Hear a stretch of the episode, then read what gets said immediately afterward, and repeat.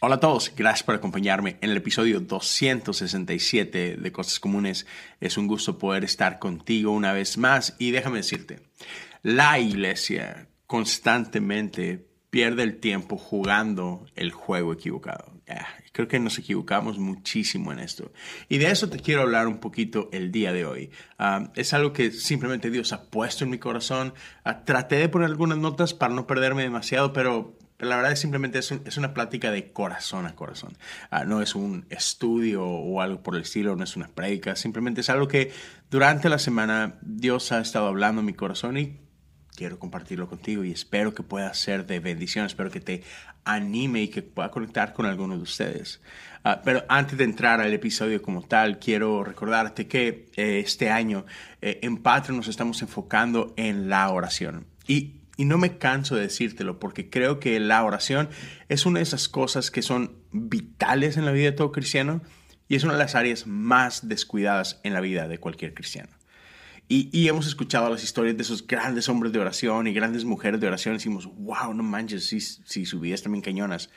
Pero algo pasa y no nos animamos a vivir de esta forma. Y yo más de una vez he llegado a decirme a mí mismo, así como que, dude, ¿qué tal si este es el año en el que te atreves a hacer lo que siempre has dicho que vas a hacer, pero simplemente no lo haces? y eso es oración para mí. O sea, estoy en esa parte, ¿no? Entonces, este año en Patreon, para la comunidad de aquellos que apoyan de $5 hacia adelante, todo este año vamos a tener conversaciones acerca de la oración. Estamos hablando de qué es oración, cómo podemos orar, diferentes estilos de oración, diferentes expresiones y tradiciones alrededor de la oración. Y entonces estoy teniendo conversaciones que han sido de mucha bendición para mí y que sé que van a ser de bendición para ti. Entonces, si tú quieres profundizar en tu vida de oración, si tú quieres mejorar en ese hábito, en esa disciplina espiritual, te animo a que consideres este año invertir en eso. Otra vez va a haber conversaciones, va a haber diferentes recursos y cosas que sí que van a impactar positivamente tu vida de oración. Entonces, chécalo, patreon.com/cosascomunes. Te invito a que cheques el podcast de The Chosen, Caminando con el Elegido y con la Biblia todo el año. Unos podcasts adicionales que están por ahí, chécalos. Creo que pueden ser de bendición para tu vida. Ahora, vámonos de lleno a lo que es el episodio del día de hoy. Te mencionaba al principio que creo que en la iglesia a veces, perdemos tantísimo tiempo jugando al juego equivocado. Y esto no es de ahora, esto no es de que nosotros somos culpables de esto. Creo que así ha sido a lo largo de la historia. Y viendo lo que es los evangelios, viendo la vida de Jesús, vemos que Jesús constantemente estaba regañando a los fariseos, se desesperaba con los fariseos. ¿Por qué? Porque es, entre otros, uno de estos grupos de personas que, simplemente te estás enfocando en lo que no te deberías de enfocar. Y otra vez, creo que ese es un mal que vemos a través de la historia y que hoy seguimos repitiendo. Y quiero hablarte un poquito acerca de esto. Ahora, te mencionaba hace unos momentos que si no estás viendo la serie de Chosen, hazte un favor, mira la serie de Chosen. No te vas a arrepentir, es una gran serie. Así, simplemente como serie, es muy buena. El hecho que habla acerca de la vida de Jesús y de las vidas que Jesús impactó durante este tiempo aquí, lo hace aún mejor, pero está muy bien hecha. Y ya terminé la primera temporada. Justo ayer estaba grabando el episodio que acompaña al final de la temporada. Y después, ya que grabé y subí y todo, me quedé reflexionando en esto. Y hay un montón de cosas que no me dejaban, ahí. Seguían haciendo ruido en mi corazón.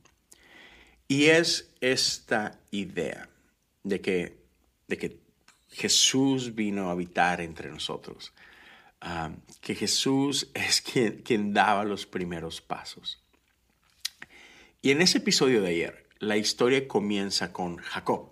Eso es algo que hace la serie muy chido, que pronto se va hacia atrás, más hacia atrás, de por sí ya empieza atrás, pero se va todavía más hacia atrás a la historia de Israel y conecta ciertas partes del Antiguo Testamento con la vida de Jesús.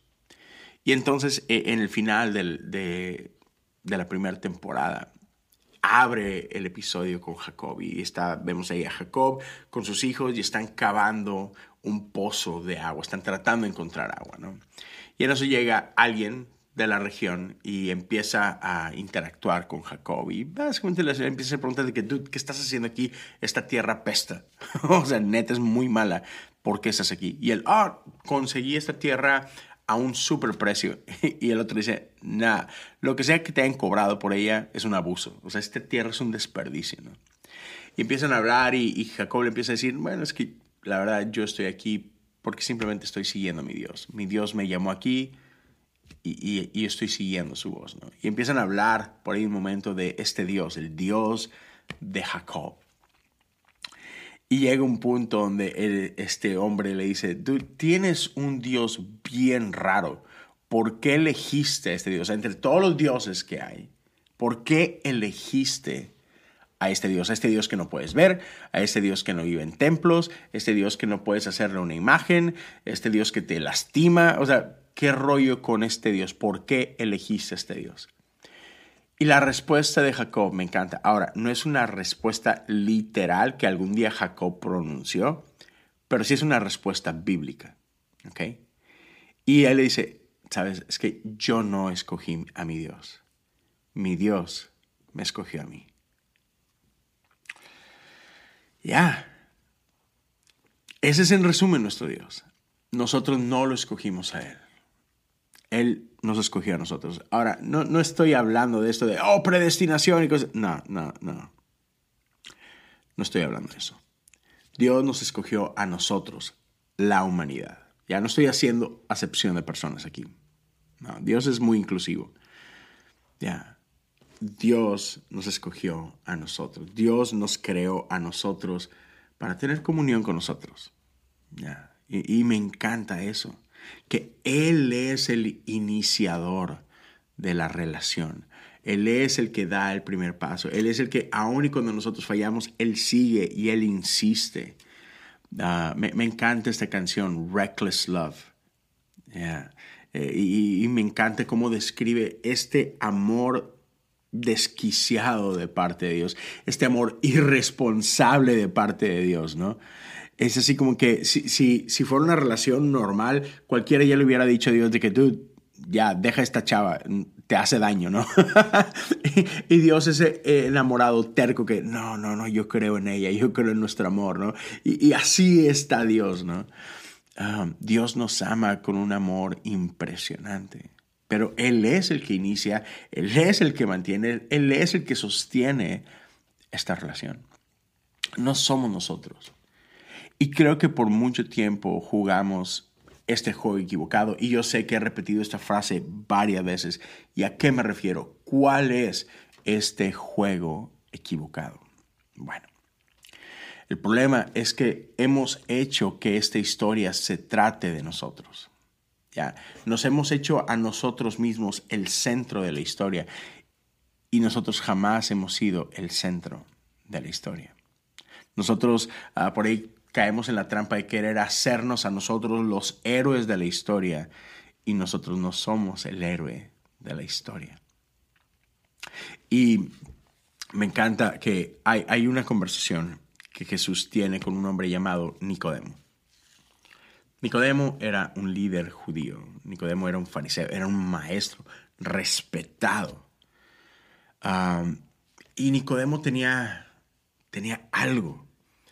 Algo que cuando empieza a saber de Jesús, algo en la vida de Nicodemo es, este hombre, he leído todas estas cosas, pero algo resuena en la vida de este hombre.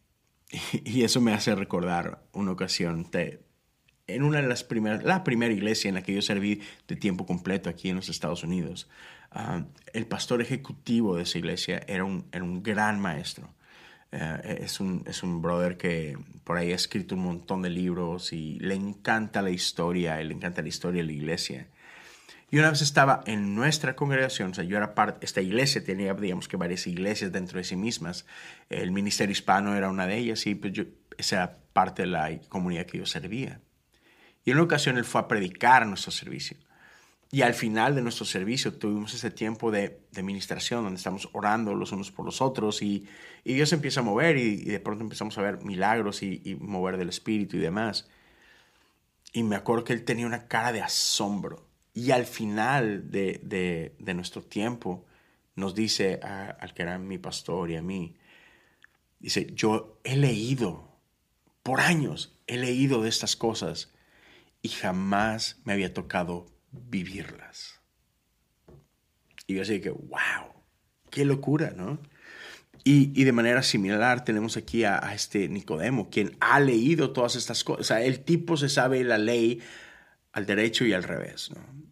Y como buen fariseo, como buen maestro, sabe conectar todas estas ideas y estas tradiciones y demás, ¿no? Pero en Jesús, él vio esto cobrar vida. Y algo ardió dentro de su corazón. Y a pesar de que la mayoría de los fariseos rechazaban a Jesús y rechazaban lo que Jesús enseñaba, algo en Nicodemo le hacía pensar de que no. Hay algo aquí. Hay algo diferente. Yo quiero saber más de esto. Yo necesito conocer a este hombre. Así que organiza una pequeña velada, una pequeña visita secreta por ahí con Jesús y tienen esta conversación que podemos encontrar en Juan 3. Y te la quiero leer y después quiero hablar un poquito de esto. Pero dice así, había un hombre llamado Nicodemo, un líder religioso judío de los fariseos. Una noche fue a hablar con Jesús. Rabí, le dijo, todos sabemos que Dios te ha enviado para enseñarnos. Las señales milagrosas que haces son la prueba de que Dios está contigo. Okay, es el hecho de la asociación de que tú eres Dios, pero Dios está contigo. Jesús le respondió, te digo la verdad, a menos que nazcas de nuevo, no puedes ver el reino de Dios. ¿Qué quieres decir?, exclamó Nicodemo. ¿Cómo puede un hombre mayor volver al vientre de su madre y nacer de nuevo? Jesús le contestó, te digo la verdad, nadie puede entrar en el reino de Dios si no nace de agua y del Espíritu.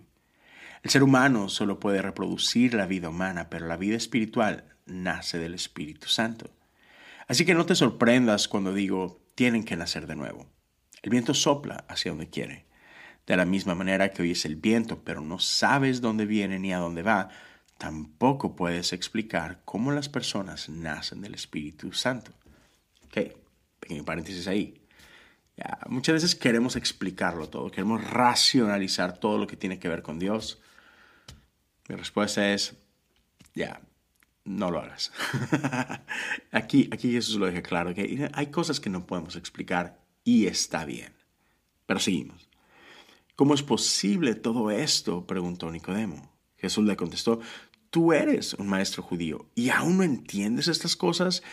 Te aseguro que les contamos lo que sabemos y hemos visto y ustedes todavía se niegan a creer nuestro testimonio.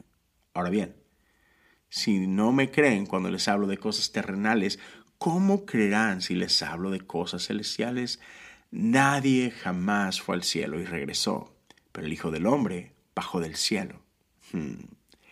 Y así como Moisés levantó la serpiente de bronce en un poste en el desierto, así deberá ser levantado el Hijo del Hombre, para que todo el que crea en él tenga vida eterna. Y aquí Jesús está haciendo referencia a esta historia del pueblo de Israel cuando estaban todavía en el desierto. El pueblo de Israel venía saliendo de Egipto, aún no habían llegado a la tierra prometida. Así que piensa en eso por un momento y creo que todos podemos conectar con esto. Cuando hemos salido del peor momento de nuestras vidas, pero todavía no llegamos al así me gustaría que fuera mi vida. Entonces estamos en este medio, estamos en esta tensión de ya no es horrible, pero no es el ideal y aquí estoy viviendo la vida, ¿no? Y el pueblo de Israel se encontraba ahí en ese momento, en este desierto, y se empezaron a quejar.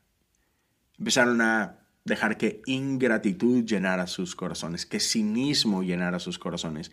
Y a pesar de que Dios se manifestaba en sus vidas de maneras milagrosas, con la columna de fuego, con la columna de humo, y con maná del cielo, y con agua del medio del desierto, con todo y eso, de pronto el pueblo de Israel volteaba a ver lo que algún día tuvieron allá en Egipto y empezaron a codiciar lo que tenían allá.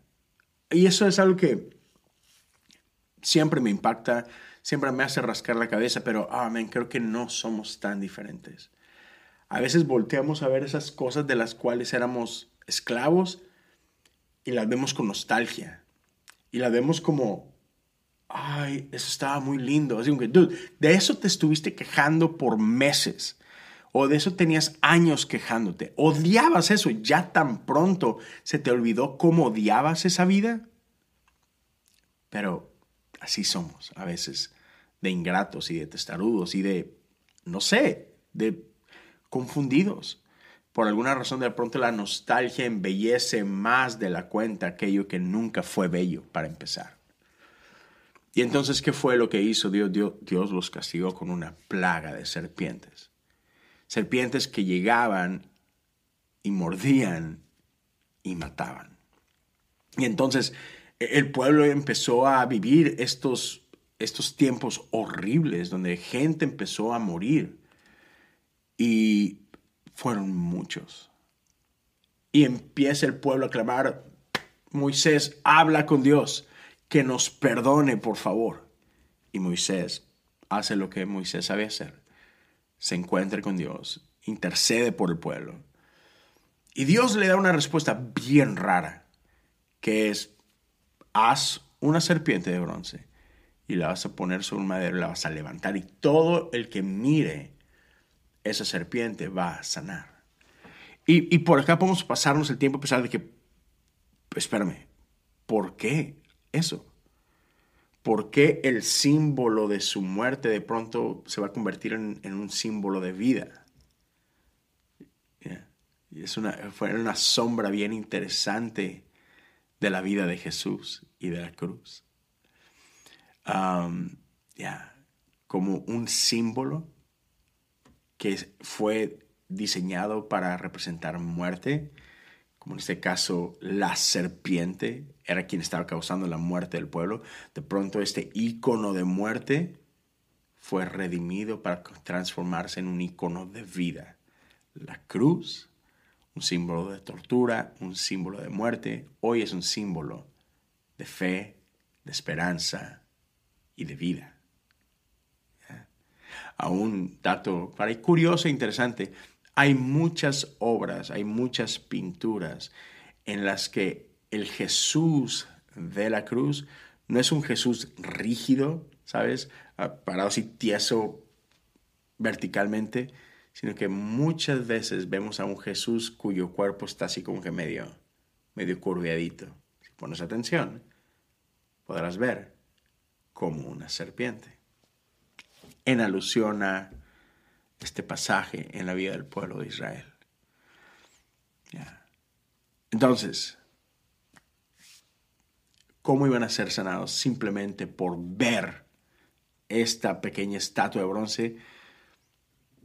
Es un acto de fe, es un acto de obediencia. Simplemente Dios dijo, mira y serás sanado. Solo créelo, ten fe, obedece, míralo y vas a experimentar sanidad. No lo puedes explicar, no tiene lógica, no tiene ningún sentido, la verdad. Simplemente es Dios siendo Dios, diciendo, solo hazme caso, ten fe y todo va a estar bien. Entonces, suelta el control. No tienes que razonar nada, no es a tu manera, es como yo digo. Seguimos leyendo. Verso 16. Todo el mundo conocemos este pasaje. Juan 3:16. Jesús le dice a Nicodemo, pues Dios amó tanto al mundo que dio a su único Hijo para que todo el que crea en Él no se pierda, sino tenga vida eterna. Es el pasaje más conocido, más popular de toda la Biblia. Juan 3:16. Y podríamos decir que en resumen, eso es el Evangelio, esas son las buenas noticias. De tal manera amó Dios al mundo que dio a su único Hijo para todo el que crea en Él no se pierda, sino tenga vida eterna. Pero nos encanta complicar el mensaje. Ahí dice que lo único que tenemos que hacer es creer, recibir ese amor. Solo créelo. Así de fácil. Pero demasiado fácil. Y nos encanta complicarlo. Nos encanta añadirle una lista de pero tienes que hacer y esto. De aquello que era supuesto ser un regalo, una buena noticia, de pronto se vuelve una carga. De pronto se vuelve algo fastidioso. Y aún podemos ir un poco más adelante, porque muchas veces nos detenemos ahí y no leemos más.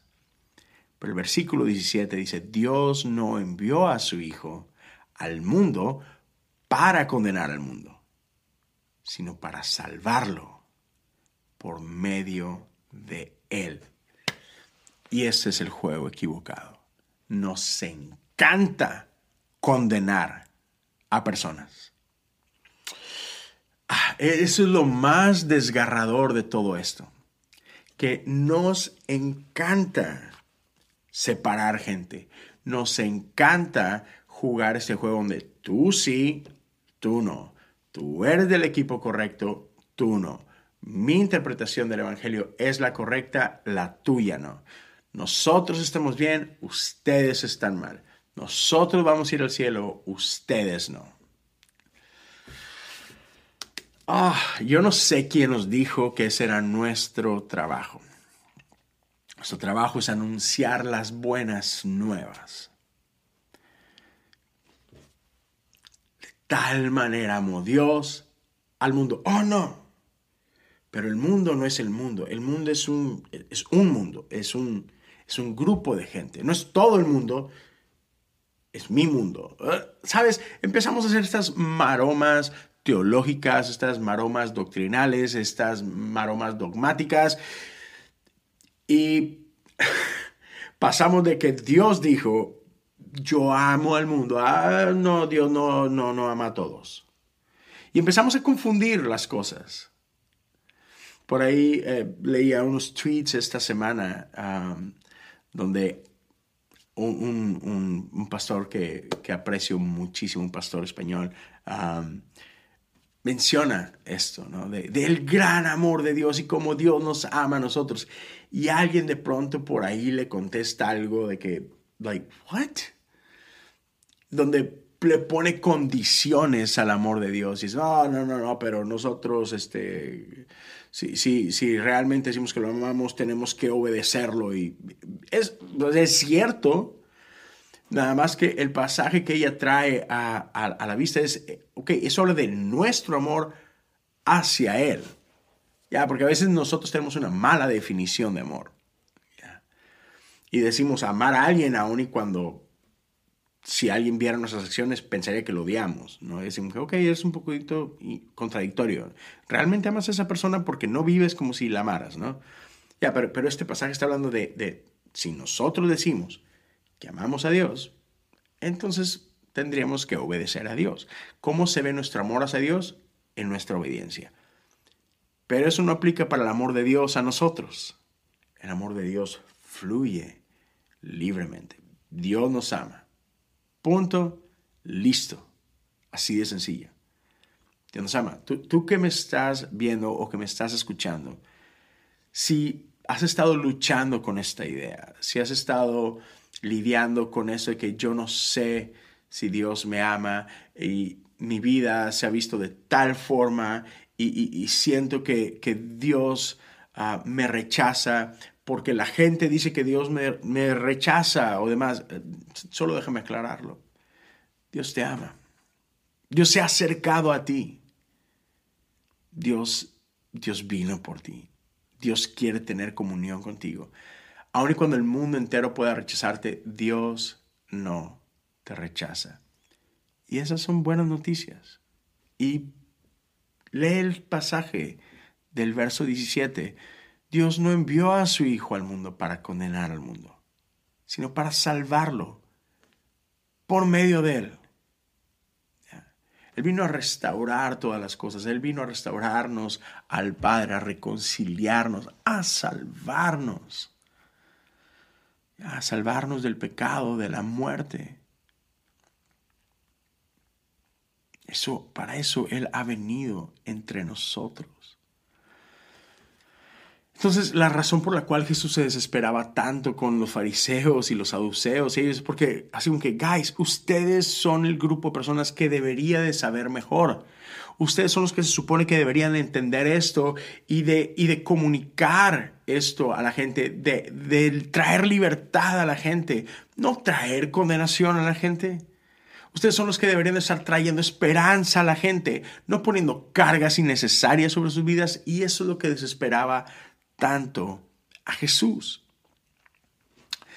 De nada sirve memorizar la información correcta si la terminamos interpretando mal, si hacemos las cosas incorrectas con esta información, si queremos dividir con esta información, si queremos aislar a gente de Dios basado en esta información.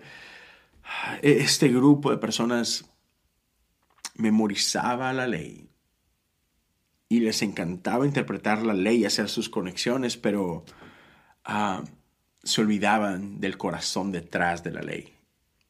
Y me encanta la expresión que una vez me dijo mi amigo Jesse, que decía, yeah, se olvidan de la cosa detrás de la cosa.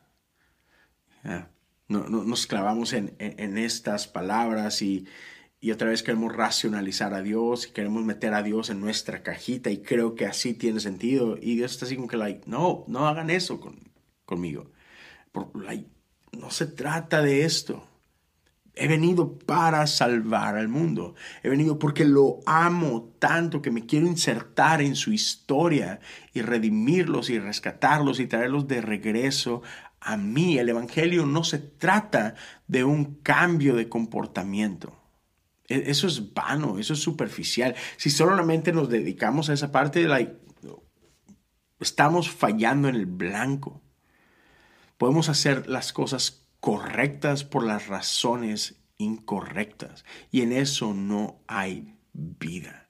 El evangelio no es un juego de puntos para ver quién acumula más y a ver quién gana, a ver quién es más santo, a ver quién es el más digno del amor de Dios. No, Dios ya te ama. Las buenas noticias del evangelio de Dios es que se trata de Él, se trata de su amor, no se trata de ti, se trata de la bondad de Dios, no de tu bondad. Romanos 5:8 dice, pero Dios mostró el gran amor que nos tiene al enviar a Cristo a morir por nosotros cuando todavía éramos pecadores. Así de bueno es su amor. Ya, no se trata de mí. No se trata de ti. Dios sigue siendo fiel, aun cuando tú y yo no somos fieles. Y lo podemos ver en las historias de la Biblia, tanto en el Antiguo Testamento como en el Nuevo Testamento. Está llena de gente que se supone debería de ser rechazada. Y era rechazada por todos. Pero ¿sabes quién no las rechazaba? Jesús. ¿Recuerdas todos esos milagros, todas esas sanidades?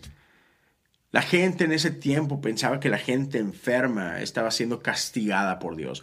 Tu enfermedad es sinónimo de tu pecado. Tu enfermedad, tu condición es un reflejo de tu pecado y por consecuencia de la justicia de Dios. Dios te está castigando por tu pecado o por el pecado de tus papás. Y por lo tanto eran rechazados por la comunidad. Al grado que algunos de ellos eran puestos a muerte, apedreados. Gente leprosos, eran mandados a vivir afuera del campamento, aislados de la gente, rechazados por la comunidad. Si alguien tenía una falla moral, igual. Rechazados por completo. ¿Recuerdas la historia de la mujer samaritana? ¿Por qué crees que iba por agua en medio del día, cuando el sol estaba pegando a plomo? ¿Por qué? Porque era rechazado por todos los demás. No podía ir a convivir con el resto de las mujeres porque ella es sucia. Ella es impura. Es una mujerzuela. Y nadie quería asociarse con ella. pero a estos vino Jesús. Jesús era acusado de glotón, de borracho, de reunirse con pecadores. ¡Ugh! ¿Por qué Jesús pudiendo estar con nosotros, con los chidos? ¿Qué haces con ellos? Jesús está pudiendo estar con los niños buenos, con los que sí les saben a eso, con los que Dios sí se agrada. Jesús ve tras de él, dice, no he venido a esto. El enfermo necesita de un doctor. A ellos he venido. ¿Por qué? Porque los amo tanto. No puedo dejarlos así. Mira, Jesús vino a religarnos de vuelta al Padre. Y a todos estos rechazados, a todos estos que nadie ni siquiera quería voltear a ver, Jesús les dijo, yo te veo. Aquí estoy. A todo el mundo te rechaza. Yo no te rechazo. Todo el mundo ha perdido la fe en ti. Yo no pierdo la fe en ti. Todo el mundo ya se dio por vencido respecto a tu vida. Yo te doy una vida nueva. Ese es nuestro Dios. Esas son las buenas noticias. De tal manera nos ha amado Dios, que Él vino a nosotros. Él es el iniciador.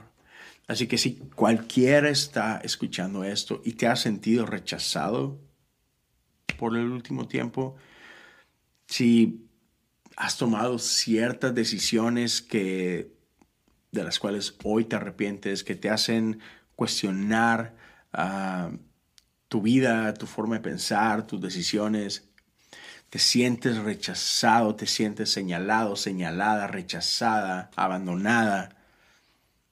Hoy quiero que sepas que Dios está aquí. Que Dios está ahí contigo. Y Él no te ha rechazado. Y Él no se ha dado por vencido respecto a ti. Las buenas noticias es que eres amado, eres amada. Las buenas noticias es que esto no se ha terminado, que hay una nueva vida para ti. Y puedes escuchar estas mismas palabras que Jesús le dijo a aquella mujer, vete y no peques más. No es necesario. No tienes que conformarte a ese estilo de vida. No tienes por qué darte por vencido y pues bueno, es que esto es lo que se supone que soy y aquí voy a seguir toda mi vida. No, no es necesario. No peques más. Recibe este regalo, recibe esta nueva vida. Yeah. Eres amado, hay un lugar para ti en la mesa, hay un lugar para ti en esta familia, hay un lugar para ti en esta comunidad. Yeah. Él no vino a condenarte, Él vino a salvarte.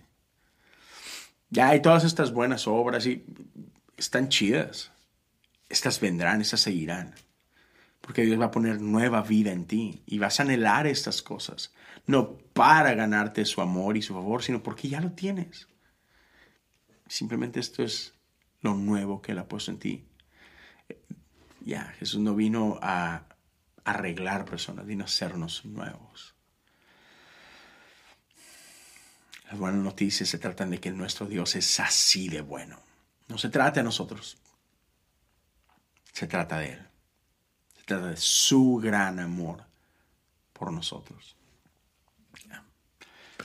Y eso es lo que quería compartir contigo. Es sobre eso. Espero que anime a alguien. Si tú crees que alguien necesita escuchar esto y que le vendría bien escuchar esto, por favor compártelo con esa persona. Déjale saber acerca de este episodio. Y comparte las buenas noticias con ellos.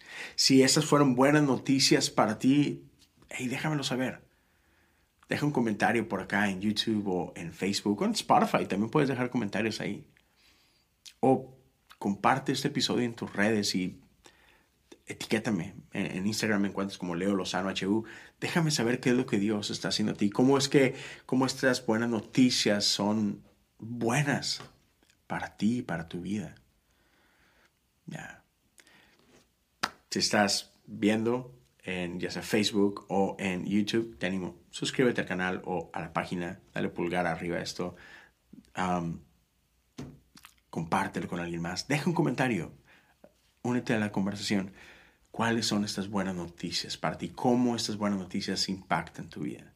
Si estás simplemente escuchando en Apple Podcasts o en Spotify, suscríbete al podcast, eso ayuda mucho. Si puedes dejar un review, sería fantástico. Y de la misma forma, compártelo con alguien más. Si alguien quiere una vez más unirse a la comunidad Patreon, ahí estamos. Patreon.com/Cosas Comunes.